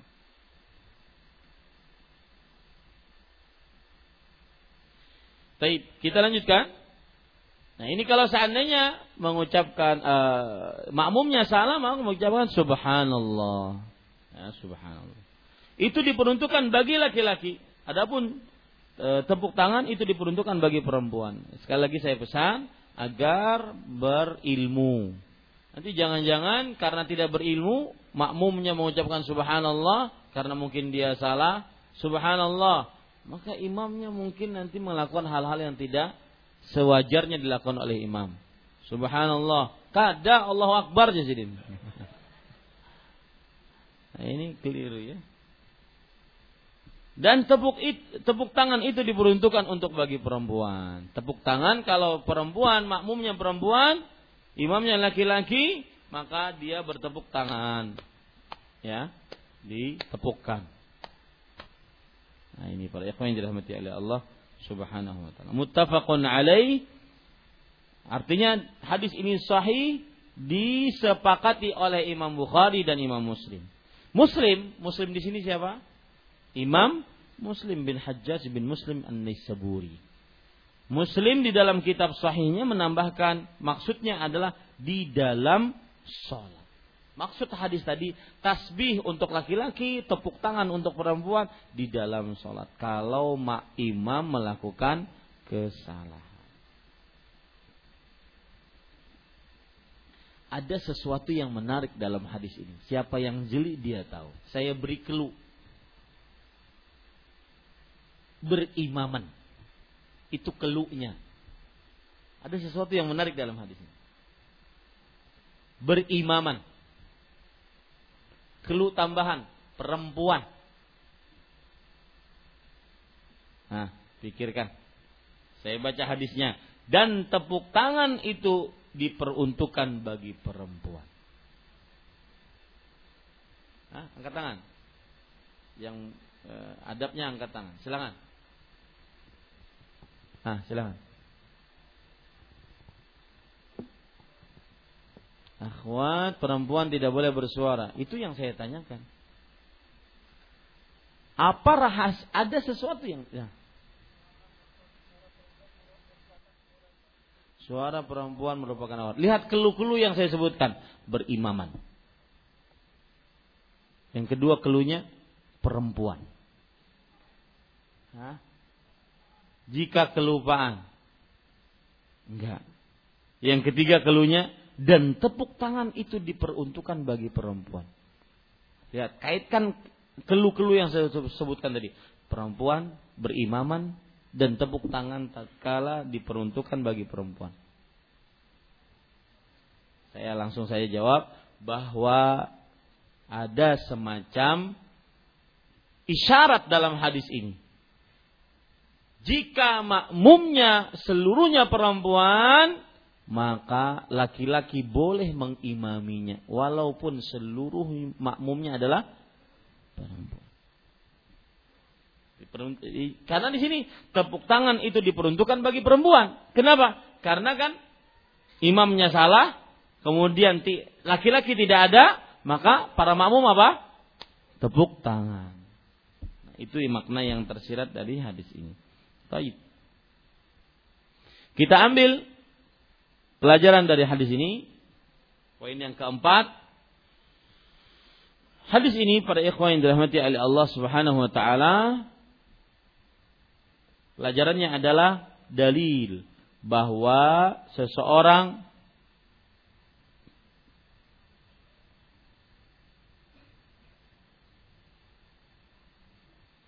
jika mendapati imam salah, maka dia mengucapkan subhanallah untuk laki-laki dan bertepuk tangan untuk para perempuan.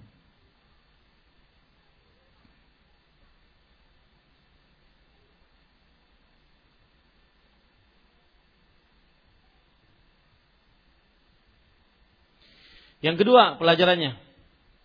Hadis ini juga diperuntukkan untuk memberitahukan tentang status sholatnya. Hadis ini juga diperuntukkan untuk memberitahukan tentang status sholatnya. Apa maksudnya? Siapa yang paham? Pelajaran kedua. Hadis ini juga diperuntukkan untuk memberitahukan tentang status sholatnya. Siapa yang paham? Hah? Kenapa? Jumlah rakaat. Enggak. Kenapa? Sholatnya berjamaah. Tidak. Ada kekeliruan. Enggak. Kekeliruan sudah kita sebutkan pertama. Yang kedua. Hadis ini menunjukkan bahwasanya dia boleh eh, menunjukkan bahwasanya statusnya sedang sholat. Ya, dia ada Allahu Akbar. Kemudian ada orang bertanya kepada dia, Din, mana ember? Dia maja ulun. Din, mana ember? Maka ulun menjawab, Subhanallah. Oh, sembah, sholat nih orang. Nah, itu. Memberitahukan status bahwa dia sedang sholat. Ya, bukan sedang mencukur rambut di mumtaz. Sedang sholat. Ya, ini dia. Bina rame itulah syukuran. Hmm. Ya.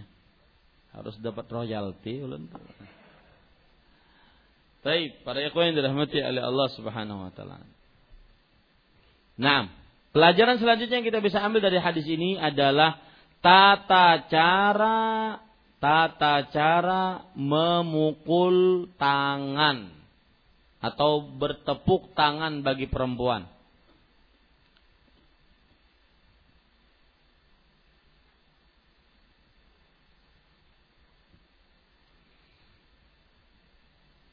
Yang pertama, tata caranya tulis memukulkan perut telapak tangan di atas punggung telapak tangan yang lain. Perut telapak tangan di atas punggung telapak tangan yang lain. Ya. Atau ada dua berarti. Bahkan tiga.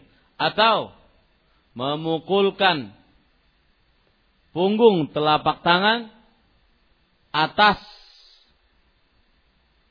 perut telapak tangan yang lain. Kebalikannya berarti. Ya betul? Hah? Punggung telapak tangan atas perut telapak tangan.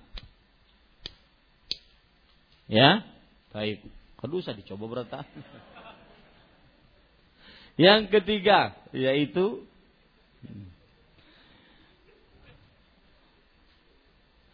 memukulkan perut telapak tangan atas perut telapak tangan yang lain. Nanti ya Ampik bisa begitu.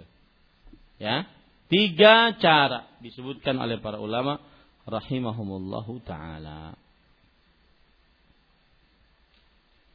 Cuma, nah ini poin selanjutnya. Jika sudah, nah, jika diberi apa? Jika sudah sadar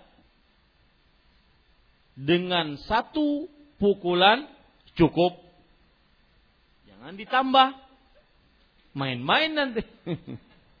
ya, jika sudah sadar dengan satu pukulan, maka cukup Imamnya sudah misalkan dia e, bangun di rakaat ketiga, belum duduk tasyahud, belum tahiyat ula, belum tasyahud awal. Nah, langsung bangun ke rakaat ketiga. Ditepuki. Kemudian duduk dia. Ya. Tepuk pulang. Sudah sekali aja cukup. Ya, ini para ikhwan dirahmati oleh Allah Subhanahu wa taala.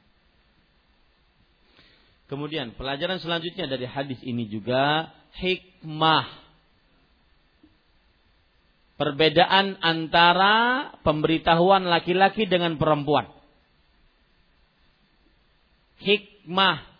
Perbedaan antara pemberitahuan laki-laki dengan perempuan. Laki-laki dengan suara, perempuan dengan tepuk tangan. Laki-laki dengan suara, perempuan dengan tepuk tangan. Hikmahnya adalah perempuan dianjurkan merendahkan suaranya. Ditakutkan godaan. Maka saya berpesan kepada jamaah saya di Masjid Imam Syafi'i ini, para perempuan harus lebih punya hishmah, sifat pemalu, ya, tata cara bicara, tata cara bertanya, tata cara membaca kitab ya. Misalkan ada pembacaan kitab yang perempuan diperintahkan untuk membaca kitab maka baca. Akan tetapi jangan suara yang dibuat-buat. Dari Mutarrif bin Abdullah bin Ash. Taguring ulun. Ya, jangan. Baca seperti biasa. Karena tujuannya adalah membaca bukan melemah lembutkan. Ya, ini para ikhwan yang dirahmati oleh Allah Subhanahu wa taala.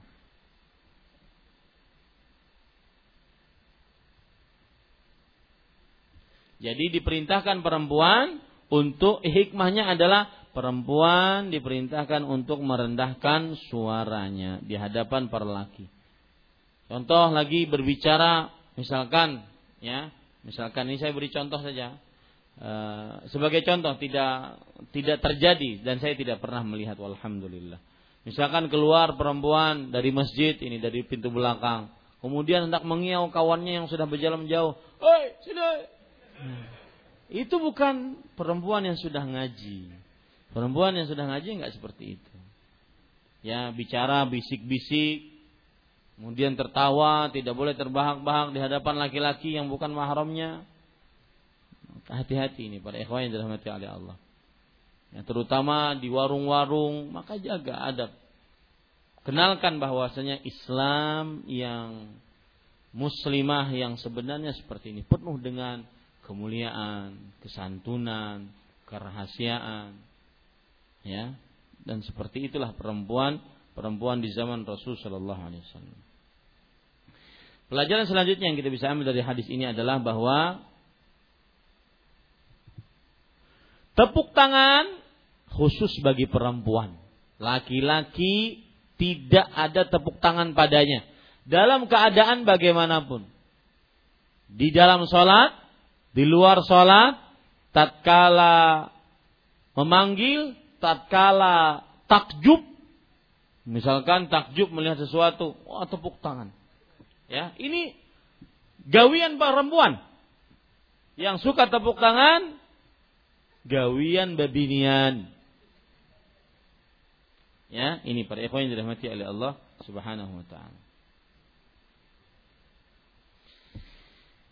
Lihat Allah Subhanahu wa taala mencela orang-orang musyrik laki-laki karena mereka senantiasa menepuk tangan mereka ketika tawaf di Baitullah. Surat Al-Anfal ayat 35 menjelaskan akan hal itu. Allah berfirman, "Wa ma kana salatuhum 'indal baiti illa muka'an wa tasdiyah." Dan tidaklah jenis salat orang-orang musyrik Quraisy di sekitar Ka'bah kecuali muka muka itu artinya adalah bersiul-siul. Kalau da, kalau orang dulu mungkin sampai sekarang gitu. Iya betul itu. Siul-siul. Ya, orang Arab, orang Arab sebagian mereka kalau sangat gembira para perempuannya seperti itu, bersiul-siul. Memainkan lidah-lidah. Rasanya tidak cocok saya contohkan. Tadi aja pengen ketawa. Ya. Memainkan lidah, mengeluarkan suara. Karena saking gembiranya. Dan juga tos dia. Tos dia itu adalah bertepuk tangan. Ini para ikhwan yang dirahmati Allah. Lalu bagaimana kalau seorang muslim melihat yang menakjubkan, maka mengucapkan Allahu Akbar atau Masya Allah. Yang menakjubkan. Masya Allah. Allahu Akbar. Ini para ikhwan yang dirahmati oleh Allah. Tepat jam 9 kita berhenti pada hadis yang 236. Nah, ada pertanyaan? Silahkan, Mas. Ini kasih mic Mas Rahman. Assalamualaikum Ustaz. Waalaikumsalam. uh, kalau tidak salah waktu kita membahas tentang sholat ala Nabi dulu, Ustadz pernah berkata. Sholat apa? Belajar sholat dulu yang. Oh ya. Hmm. Ustadz pernah ngomong kalau berdoa pakai bahasa Indonesia ataupun dengan uh, bahasa Arab. Kalau bahasa Indonesia harus uh, tidak boleh kata Ustaz dulu, di, tapi dengan bahasa Arab yang baik dan benar. Kalau dengan doa yang bahasa Arab harus dengan doa yang dinyatakan sahih. di sini Ustaz tadi berkata kalau berdoa dibolehkan di hadis hadis 235 ya kalau nggak salah. Iya. Mm -mm. Dibolehkan berdoa. Uh -uh. Ya. Nah, Jadi yang, begini, saya jelaskan sudah. Yang bahasa Indonesia dengan bahasa kita itu apa tidak dibolehkan Ustaz? Ya. ya, itu saja. Jazakallahu khairan atas pertanyaannya. Maka jawabannya begini. Sering saya senantiasa menjawab apabila pertanyaan tentang berdoa di dalam sujud. Yang pertama, lihat tata cara jawaban saya. Ya. Ini baku seperti jawabannya. Yang pertama, sangat dianjurkan untuk berdoa di dalam sujud dan memperbanyak doa di dalam sujud. Karena Rasulullah SAW bersabda, "Aqrabu ma yakunul 'abdu min rabbi fahuwa sajid." Keadaan yang paling dekat antara seorang hamba dari Rabbnya adalah tatkala dia sujud. Fa'aksiru fihi ad-du'a. Maka perbanyaklah di dalamnya membaca doa. Dianjurkan kita. Bukan hanya sujud pertama atau sujud terakhir. Tetapi setiap sujud. Yang kedua, bacaan doa yang paling bagus dibaca adalah yang paling baik, yang paling ya, yang dibaca oleh Rasulullah Sallallahu Alaihi Wasallam. Seperti subhana rabbiyal a'la, subhana rabbiyal a'la wa bihamdi atau subhanakallah bihamdika Allah maghfirli atau subhana dzil jabarut wal malakut wal kibriya wal 'azamah atau uh, subuhun quddus rabbul malaikati war ruh atau bacaan uh, Allah maghfirli dzambi kullahu diqqahu jillahu awwalahu wa akhirahu wa alaniyata. Ini bacaan-bacaan yang dibaca oleh Rasulullah SAW tatkala sujud. Itu yang paling bagus. Nah, di sana ada bacaan yang bagus juga tapi derajatnya tingkat kedua, yaitu bacaan doa-doa yang berasal dari Al-Qur'an atau dari hadis Rasul sallallahu alaihi wasallam yang sahih. Ya, selain yang beliau baca di dalam sujudnya. Doa apa saja? Seperti Rabbana la tuzigh qulubana ba'da idh hadaitana, Rabbana atina fid dunya hasanah, Rabbana hab lana min azwajina, Rabbana atina min ladunka rahmah wa lana min amrina. Banyak doa. Silakan itu dibaca dan itu tingkatan kedua dari Al-Qur'an atau dari hadis Rasul sallallahu alaihi wasallam. Tingkatan yang ketiga yaitu doa yang dibaca tatkala sujud berasal dari bahasa Arab yang fasih. Ini boleh asalkan dia benar-benar berbahasa Arab. Nah, yang boleh ini tidak boleh eh, yang boleh ini adalah berbahasa Arab dan meminta kepada Allah dengan permintaan yang baik. Tidak ada dosa di dalamnya. Seperti misalkan Rabbi ini as'aluka uh, rizqan wasi'an. Ya Allah aku mohon kepada Engkau rizki yang luas. Wa mayyitan syahidan dan mayit dalam dan mati dalam keadaan syahid. Wa zaujatan salihatan dan istri yang salihah. Nah, ini boleh. Ya. Nah yang keempat yaitu berdoa dengan bahasa Indonesia. Ini tidak diperbolehkan. Kecuali bagi yang tidak bisa sama sekali bacaan sholat. Sampai bertakbir tidak bisa.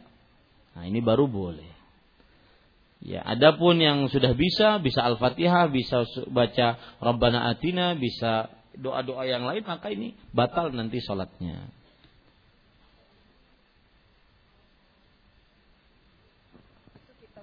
Minta spesial, misalkan minta ampunan, minta rezeki, tapi pakai bahasa Indonesia itu maksudnya. Nggak boleh. Tidak boleh. Ya, makanya saya katakan tadi tidak boleh berdoa dengan bahasa Indonesia meskipun doanya baik meskipun doanya fasih ya karena dia pakai bahasa Indonesia wallahu alam Apakah yang mengucapkan subhanallah apabila imam salah atau keliru makmum yang di belakang imam atau makmum yang mana? Apabila imam laki-laki, makmumnya semua perempuan, apakah makmum tersebut tetap di belakang hijab atau bagaimana? Maka jawabannya makmum yang mana? Makmum yang tahu imamnya salah. Makmum yang tahu imamnya salah. Baik yang di belakang imam, di samping kanan, samping kiri imam, sab kedua atau sab selanjutnya. Wallahu alam. Apabila imam laki-laki semu, makmumnya semuanya perempuan, apakah pakai hijab? Maka jawabannya uh, bisa pakai hijab dan bisa tidak pakai hijab.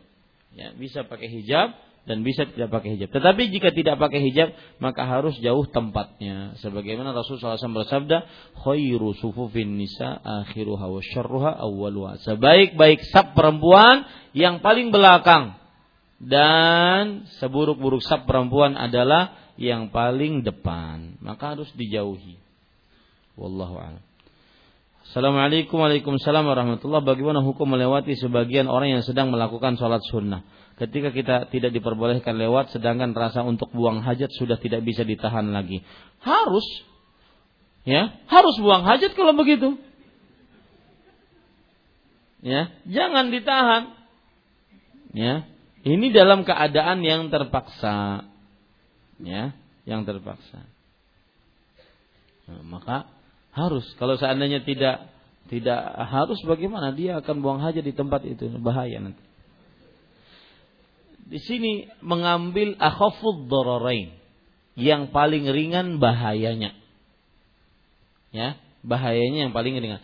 Kita dilarang untuk melewati sholat. Orang yang di depan orang yang sholat dan meskipun kita berdiri selama 40 tidak disebutkan di dalam hadis 40 apa bisa 40 tahun bisa 40 bulan bisa 40 pekan bisa 40 hari bisa 40 jam bisa 40 menit bisa 40 detik pokoknya 40 berdiri selama 40 lebih baik dibandingkan dia melewati yamuru baina yadayil musalli. Rasulullah SAW bersabda bahasa Arabnya la an yaqifa arba'in khairun lahu min an yamurra baina yadayil musalli. Sungguh seseorang berdiri selama 40 lebih baik dibandingkan dia melewati orang yang sedang di depan orang yang sedang sholat. Tetapi, nah ini ini kan bah, ini kan larangan, keburukan melewati orang yang sholat. Tetapi di sana ada yang lebih buruk lagi, yaitu menahan hajat. Yang pertama mungkin masjidnya bisa kotor, yang kedua mungkin dia akan terdapat penyakit karena ditahan aturan harus keluar. Maka di situ akhafud dharain, mengambil yang paling ringan bahayanya. Demikian wallahu a'lam. Assalamualaikum warahmatullahi wabarakatuh. Mohon maaf minta penjelasan mengenai surat Al-Isra ayat 78. Apakah itu merupakan keutamaan salat subuh? Allah Subhanahu wa taala berfirman di dalam surat Al-Isra ayat 78.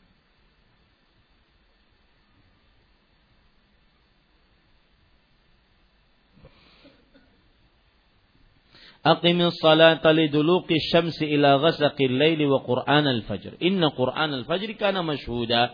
Dirikanlah salat ya, karena terbenamnya mata eh, karena terbenamnya matahari sampai eh karena terbitnya eh, ya, terbenamnya matahari sampai eh, tertutupnya malam dan Quran al-fajr dan dirikanlah salat tatkala waktu dibacakan Al-Qur'an pada waktu salat subuh. Sesungguhnya Quran al-Fajr karena masyhuda. Sesungguhnya sholat subuh itu disaksikan. Maka jawabannya iya. Ya, jawabannya iya. Ini keutamaan sholat subuh karena yang dimaksud dengan Quran al-Fajr adalah sholat subuh yang dibacakan Quran padanya. Masyhuda disaksikan maksudnya disaksikan oleh para malaikat. Wallahu alam. Jadi dua-duanya menyaksikan. Malaikat itu kan innalillahi malaikatun Sesungguhnya Allah Subhanahu wa taala mempunyai malaikat-malaikat yang uh, ya apa namanya? malaikatun nahar wa malaikatul lail. Ada yang malaikat menjaga malam, malaikat menjaga siang. Mereka berkumpul tatkala sholat subuh. Kok bisa? Bagaimana? Ada yang bisa menjelaskan? Mereka berkumpul tatkala sholat subuh. Malaikat malam ingin ke langit malaikat siang turun dari langit berkumpul tatkala manusia mengerjakan sholat subuh. Makanya tercela dengan ketercelaan yang tinggi, yang sangat orang yang kesiangan bangun subuh. Makanya orang tua kita dahulu mengatakan, "Oh bangun, lambat malaikat malaikatnya bulik dah."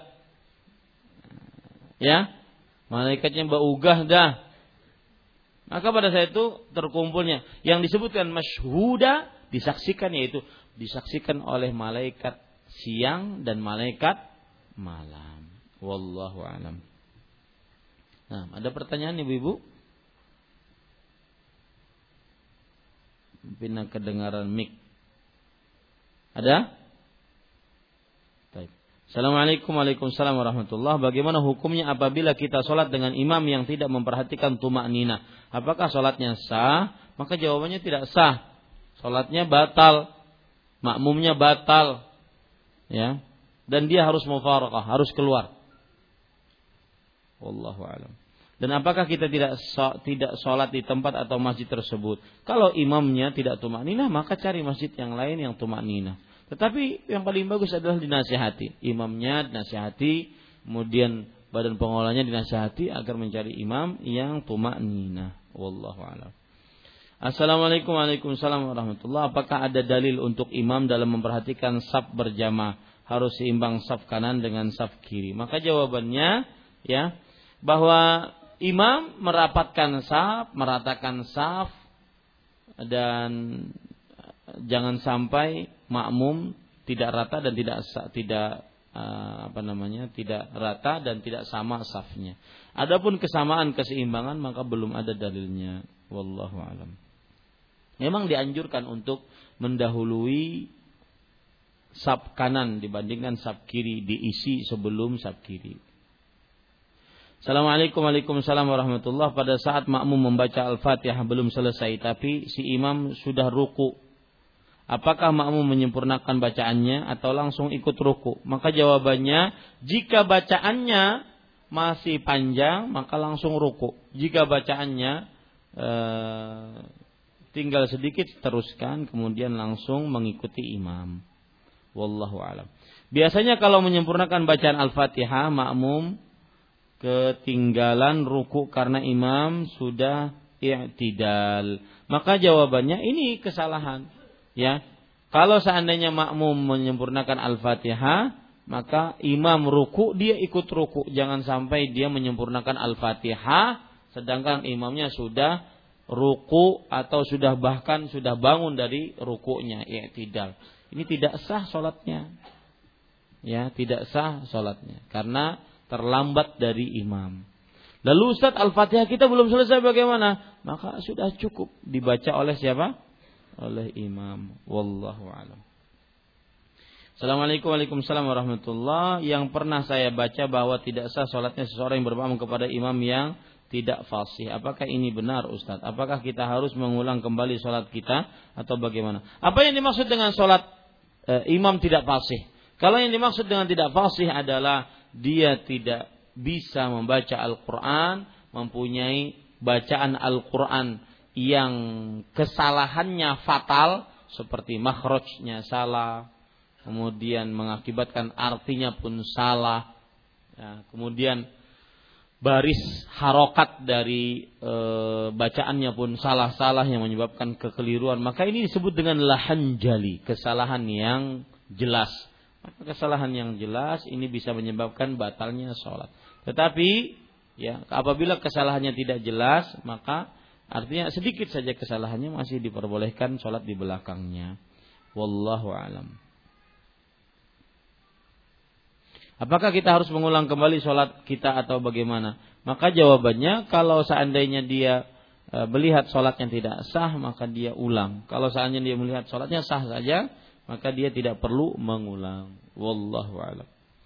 Cukup kiranya sudah terlalu malam. Kita cukupkan dengan kafaratul majlis. Subhanakallah bihamdik asyhadu an la ilaha illa anta astaghfiruka wa atubu.